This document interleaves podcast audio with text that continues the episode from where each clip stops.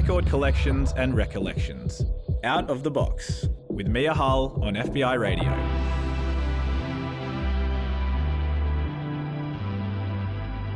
Hey, Mia Hull with you on FBI Radio 94.5.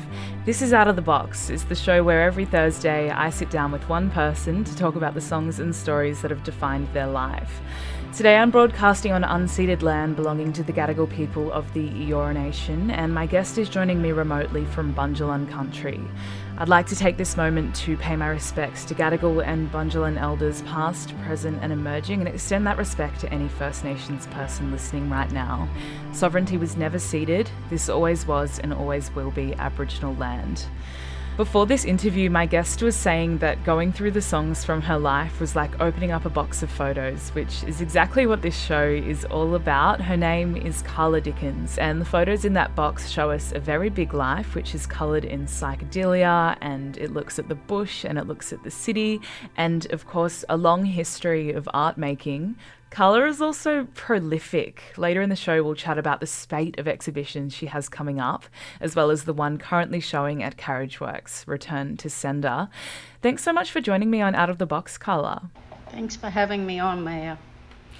Karla, in almost every bio I've read about you, you're referred to as a Wiradjuri painter, but when you and I were getting this interview ready, you suggested that I introduce you as a cross cultural artist instead.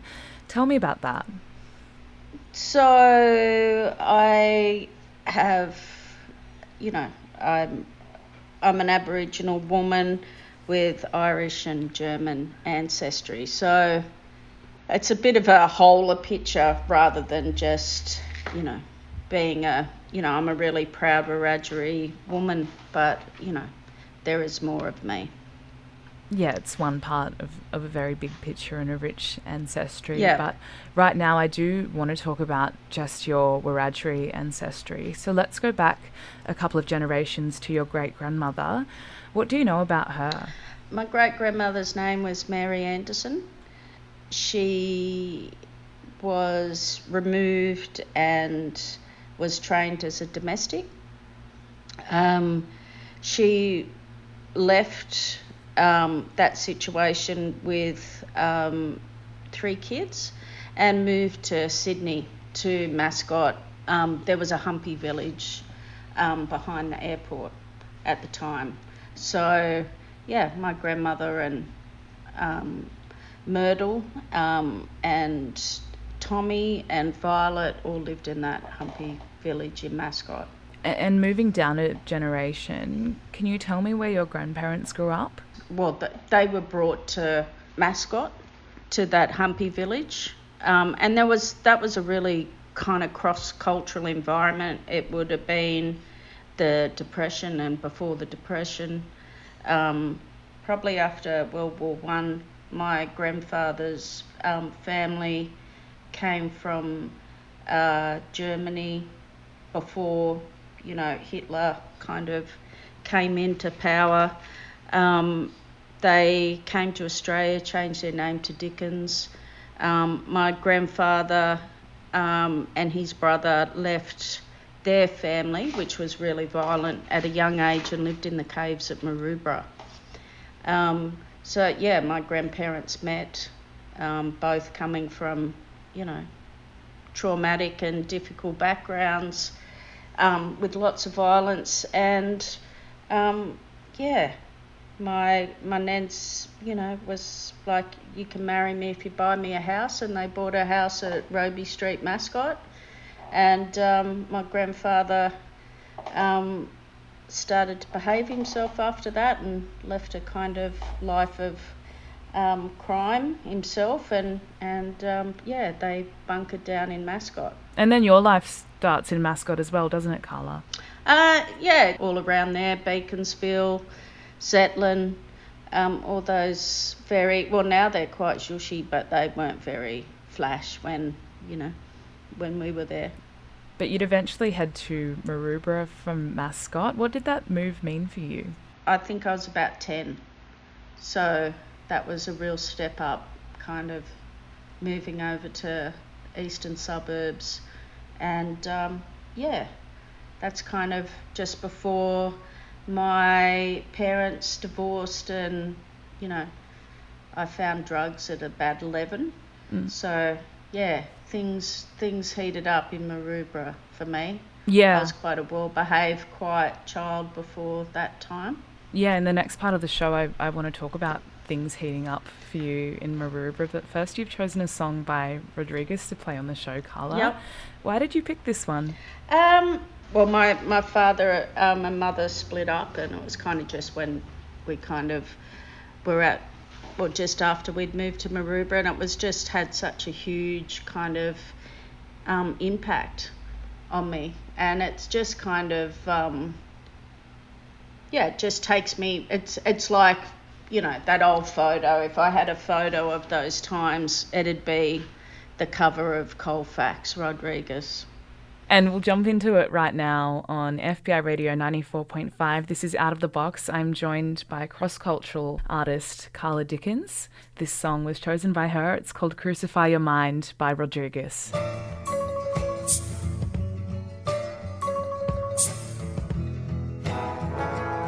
and you claim you got something going. Something you call unique. But I seen your self pity showing as the tears roll down your cheeks. You're listening to FBI Radio 94.5 DAB, or if you're streaming via the podcast or the website, that song was Crucify Your Mind by Rodriguez, and it was chosen by my guest on Out of the Box today, Karla Dickens. Karla, we were just talking about your early life, starting off in Mascot and heading to Maroubra, and you talked about it starting to heat up. When did drugs first touch your life? They touched my life um, uh, just before I went into high school, and they were a real refuge for me. Like my parents kind of broke up, it was a bit of a volatile time, and I had already started getting really in my head about life and what I had to do and what the meaning of life was. You know, I, hopefully not many 10 year olds think about that stuff. It was, and uh, yeah, I found pot and uh, it just relaxed me. Had Yeah. you, you know, you, you're an artist now, a practicing artist. Had it started to become an interest to you at this stage in your life?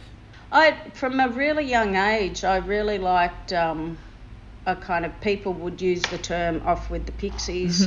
like I'd spend a lot of time kind of quiet, you know, hanging out on my own with a pair of scissors and glue, and you know, I'd just be kind of making odd stuff. I'd always kind of be uh, chopping up my dad's newspaper, or you know, it was just something I'd always kind of done to. I just like using my hands. I'm a bit of a kind of, you know, if I, if they're idle, you know. When I left home at about 13, I left my mum's home and kind of went and stayed with my dad. And um, I had a garage downstairs, and music was a really big part of that space. You know, I remember sitting in this garage in Maroubra listening to Janis Joplin and all these, you know, and just drawing, getting really stoned, and um, uh, yeah, and and drawing, doodling, and it was just kind of like a way for, you know, the white noise and the kind of busyness in my head just to find a place to to settle. Did smoking weed change your art making at all? Um, I don't know. I was so young. There was nothing there really before I started smoking weed. So yeah, yeah, I was too young to know what it changed. I just liked it. It was my happy place. And we're talking Yeah. about it in, in past tense because it's not so much a part of your life anymore, or not at all. But uh, Yeah. how, how does one come to the end of addiction? What kind of closed that chapter for you? uh, chaos and mayhem. And um, yeah, like they say, you know, I progressed from marijuana to stronger drugs and yeah, got into a lot of um, sticky situations, but basically it was, um, you know, I loved trips and hallucinogenics and cocaine and stuff, and basically my brain just fried.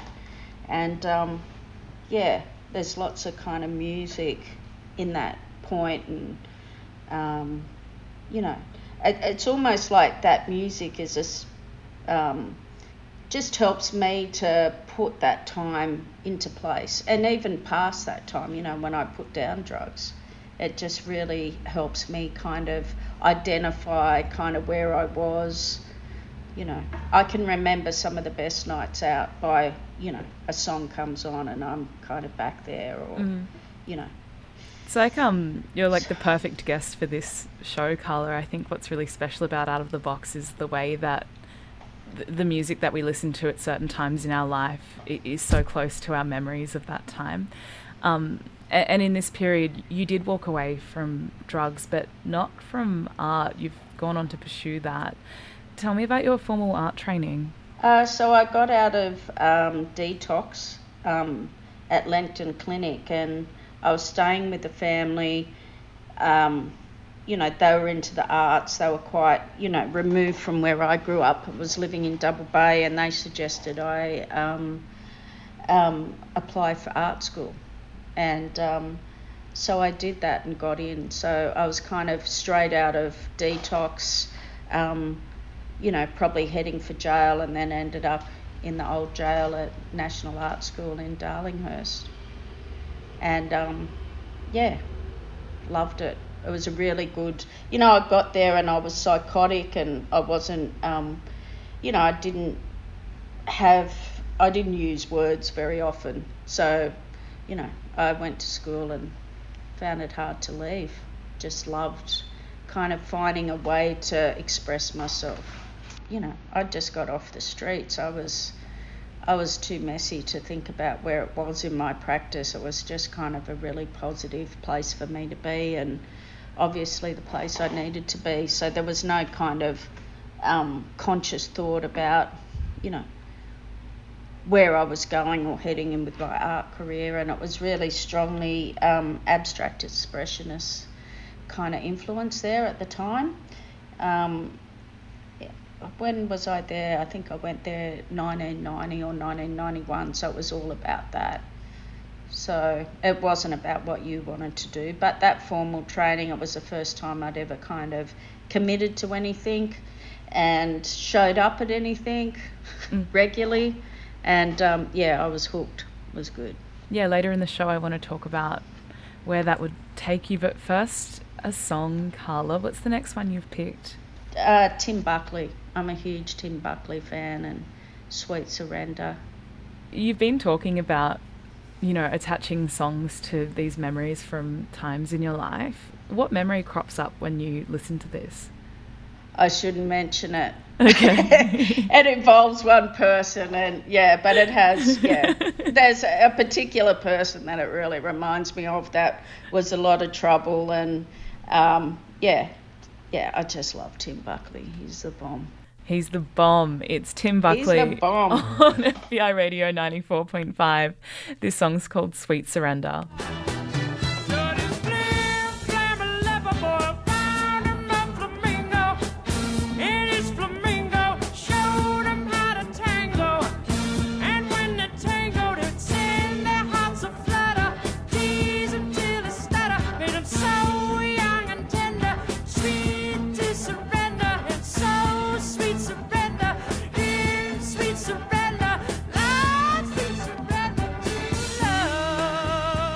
Sweet Surrender. It was Tim Buckley on FBI Radio 94.5. That song was chosen by Karla Dickens, who joins me right now for Out of the Box. We're looking at all of the songs in her life as if we are opening up an old box of photos, rifling through them. And the photo I want to look at now, Karla, is the one of you first moving to the Northern Rivers. What prompted that move? So I'd, I'd left art school. Um, I wasn't interested in staying in Sydney. And I kind of, by that time, I knew that I wanted to make art and I knew that I couldn't afford to actually live in Sydney. Um, so first I, I moved to the Hunter Valley. I lived on 40 acres up there on my own. Uh, tried to build a house, which was interesting. Um, Wait, can, with can we talk about tools. that? Were you Yeah. kind of operating w- with advice from someone who's built a house before, or were you kind of just following your heart? Um, well, I I found the the tip shop in um, in the Hunter Valley at Cessnock, and so I kind of found materials, but it was mainly out of stone. So when people had come to visit, I didn't have a car for a number of years when I first lived there. Um, so people had come to visit and bring me bags of cement, and I'd use the stones that were there. Thankfully, when I got there, like on the next property, Margaret Preston used to live. She had a, or her brother or one of the family had a um, a printing press. So where I was, that there were on the block that I was, it was 40 acres. There was a kind of a house that people had kind of not a house, it was a shack. So I kind of just added to that and tried to keep it together and did lots of mosaics and it was great. And how long did you stay there for? Um, seven years. Wow. So I was out of art school and um, recently off drugs, and yeah, I lived out in the bush on my own for seven years. Um, and it was yeah, it was incredible. I love that. I just I, I love the tidbit about it being Margaret Preston's old home as well. That's amazing. yeah, it was it was wild. Like the driveway was 45 minutes long. It was yeah, it was hectic, and I didn't have a car for two years, so I had to walk up the face of the mountain with my shopping. And I had a black cat for a while that was in a bag over my shoulder. She was 14, she had no teeth, she'd never lived in the bush, so her and I were kind of just like these weirdos out there that was like, you know, it was, yeah, it was incredible Mm. going back and living on, you know, one piece of land where the only energy there was mine and the land of that country. Um, and after being psychotic and picking, picking up all that kind of energy that was mine in Sydney, Mm. um, it was, yeah, it was great. And so you get to the end of those seven years in the bush. Yeah. What happened next? Where did you go? I got a bit weird up there, seven years on my own, and my family decided to kind of do a little bit of a, um, what do they call, you know, an intervention, and um, and I decided, yeah, I should go, not in Sydney, but somewhere that was a nice, like a softer medium, and I really wanted a child, so, um, you know, being a gay woman, I heard that you know there was quite a few queers up around Lismore. Um, so I ventured up to the Northern Rivers and been here ever since. I was in Bangalow first, and I um, I lived with um, friends um, Gordon and Elaine Syron, who I'd um, had a worked in their gallery in Darlinghurst. They decided to move up, and we started a gallery in Bangalow, Blackfellas Dreaming, and um, you know I kept saying I want a child, and um, so Elaine put her son's name up, and um, Christopher and I, you know, I got to, um, you know, give birth to my daughter Ginger, and I had a partner at the time, Joe. Um, uh, wild, wild, wild woman at the time, and um, yeah, settled up there. Mm. Tried to make a family. Well, did make a family. And Ginger's 16 now. Uh, Can you tell me a bit about Ginger? Ginger is, um, you know, my catalyst. She, you know, I really started to take art seriously after I became a parent and realised I um, was responsible for this little person in the world. And um, yeah, she just came into the world with so much of um, her own, you know, spirit and you know, she's definitely the adult in the house. She's, you know, gets up and does yoga. I've been thinking of doing that for 30 years, but she just does it. you know, she's uh, she's a great cook. She's good in the garden. You know, she's emotionally intelligent. She doesn't feel the need to get smashed or, you know, she she is not me, and a lot of people that know me when I was younger, uh, you know, are shocked that this little person's, you know, my daughter. So I'm incredibly proud of her, and she makes me behave myself. I, I want to impress her. I've never wanted to impress anybody before, but I, you know, I want to impress my girl. Karla, what's the next song you've chosen? I think it's Crazy Diamond by Pink Floyd. Um, it might be a, a, shorter version, but yeah, this is for my partner um, that I had ginger with, Joe, who's not with us anymore. Love this song. Love a bit of Pink Floyd. It's Shine On You Crazy Diamond by Pink Floyd on Out of the Box. Remember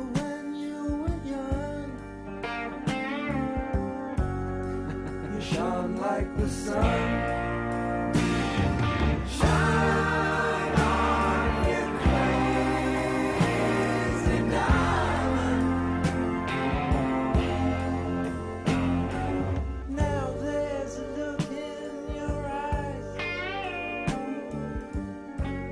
You're listening to Out of the Box on FBI Radio 94.5. That song was Pink Floyd and Shine On You Crazy Diamond. My guest on the show today, cross cultural artist Karla Dickens, chose it. And I want to spend a bit of time just diving into your practice, Karla. We've talked about your art throughout the show, but can you first tell me maybe what is distinctive about an artwork that's done by Karla Dickens? When someone's standing before one, how can they tell that it's been done by you? Ooh, um, maybe.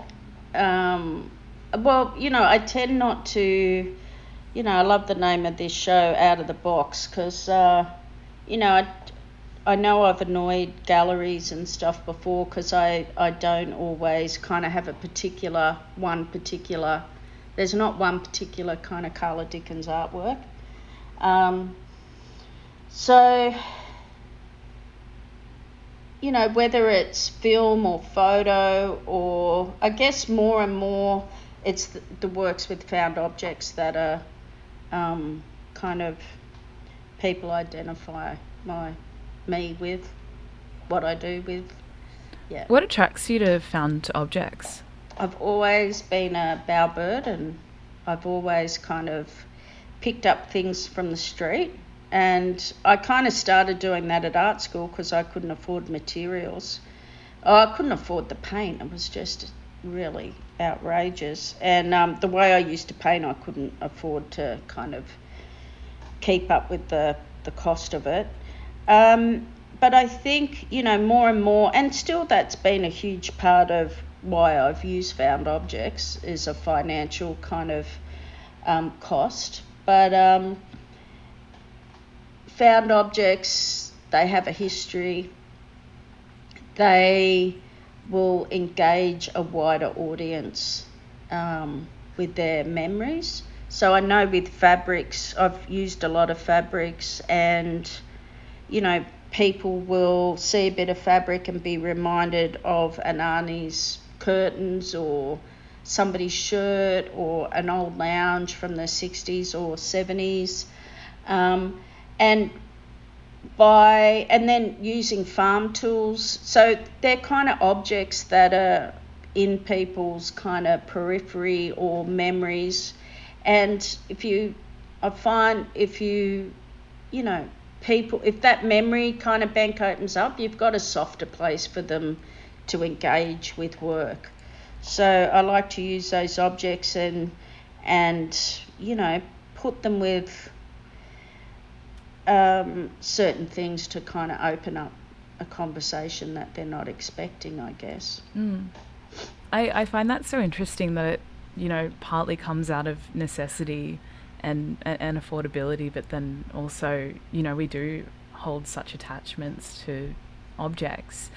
Yesterday, when I was talking to you on the phone, Karla, I was kind of asking about whether stories from your Wiradjuri heritage tie into your work, and it kind of pointed to how we started this interview off, where you were like, "Well, that's just one part of my ancestry. My ancestry is quite big and far-reaching, and that's something that you talk about in your work as well, and about I feel like I'm not doing it justice because it is such a big picture. Can you explain that to me?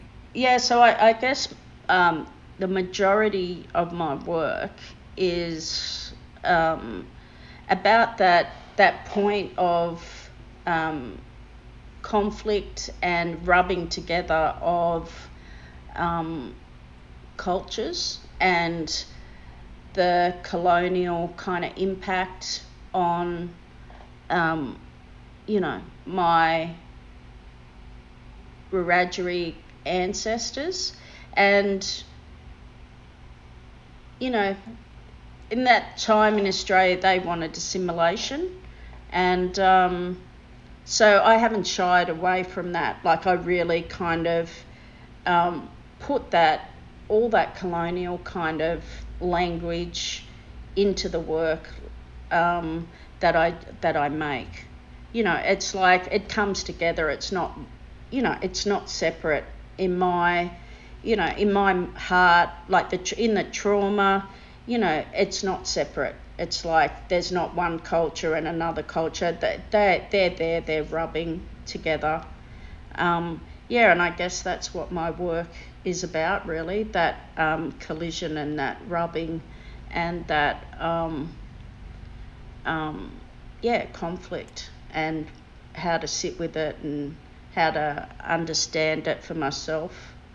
Um, you know, with a person that has, you know,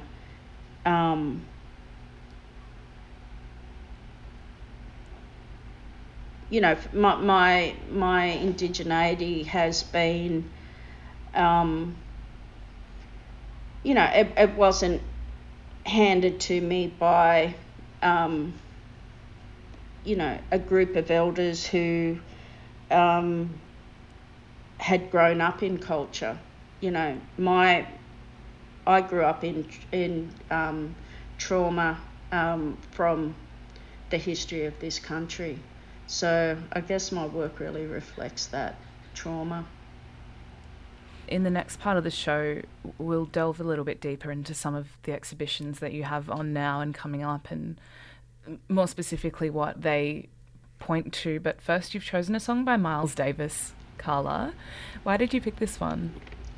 Um, when I was at art school, and um, like I was young and I had a lot more energy than I do now, but um, when I, you know, want some more energy and um, to paint, um, used to love Miles Davis um, and just that kind of jazz kind of energy and and and movement. Mm-hmm. So yeah, it's always Miles's work for me in the studio a lot.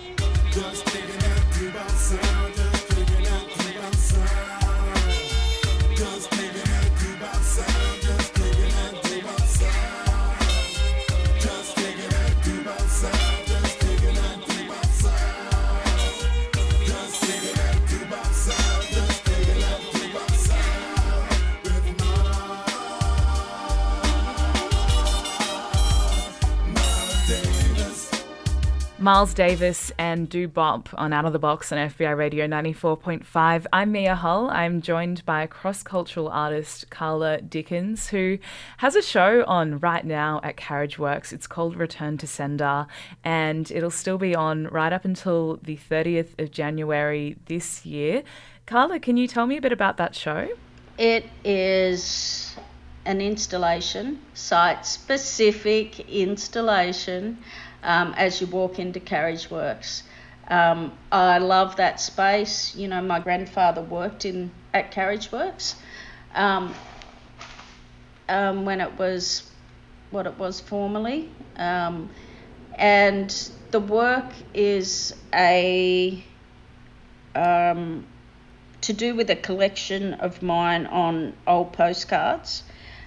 they're um, and it, I guess the when I first started this work, it was related to the enough kind of movement and the protests in Canberra, and um, about the way women are treated. And I had these postcards of um, uh, First Nations women in this country that were, um, you know, some of them are very beautiful, um, but the language. So it's not just the images that I've used from the front of the postcards, but the um, the people. It's got names of who sent them. It's got the you know. Um, the notes on these postcards, some of them are, you know, just like, oh, it was great to see you, um, disregarding the images, and some of them are just very kind of um, racist and, um, you know, shitty comments on them, really. So there's, you know, those images, one of those images, the one of the women, is like five and a half metres high. Um, it's um, surrounded in corrugated iron, kind of talking about where my grandmother, um, you know, her time in those humpy camps in Mascot. And um, a really important part of the exhibition, um, they're quite small, but uh, are gates with post boxes on them. And so um, the premise of the exhibition is to return these racist postcards to the senders. So, you know, on some of the post boxes is, you know, Billy Bias, Bob Biggett, Wally White, Karen, uh, the KKK. So it's kind of, um, yeah, it's a returning of these, um, of this past and this, um, um yeah, racist dialogue that we have in this country that a lot of people still want to deny, still refuse to see this country as a racist mm. kind of country with any past. Mm. Um, yeah. And the writing's so on the wall. You put the writing on the wall, Karla. The writing is on the wall, and there's a fantastic um, prison door that I found as well. It's uh, it's over 100 years old, probably be 150 years old. It's 200 kilos. The install team did an incredible job putting it up there. So yeah, that's the show in Carriageworks if you can make it. Yeah, and I'll, I'll put the details to that one up on the programs page on fbiradio.com. Cool. So if anyone does want to see that one, it's Return to Sender by Karla Dickens happening at Carriageworks right now through until the 30th of January. But Karla, you are prolific. You you've got at least 3 shows coming up in the next couple of months. Some of them have already kicked off. Let's go over to um, the Orange Regional Art Gallery, where you've got a show happening until the 13th of February. Tell me about that one. That show is called a Dickensian Sideshow, and it um, it is new work and existing work um, some that was in the Sydney Biennale um, from a Dickensian circus, and some that was in the Adelaide Biennale, which was a Dickensian uh, country show. And um, yeah, so it's basically the work talks about the. It's a big installation of lots of different works that talk about. Um, you know, black fellas in this country who were a part of circus and rodeos and um, tent boxing and um, and all of you know what that means and you know the opening of that show I did an artist talk and somebody in the audience said why are you using why don't you use your own um, you know, iconography and symbols and objects like boomerangs. And, you know, it's just um, a really good example. It's like, you know, it's a shared history in this country, and blackfellas share that circus history.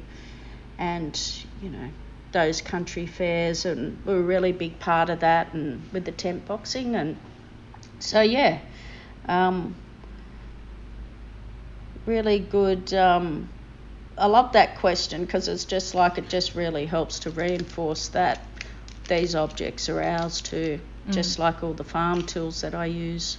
Mm. You know, yes, you know, we don't always have a boomerang in our back pocket, but our forefathers were, you know, decent farmers and hard workers and stuff.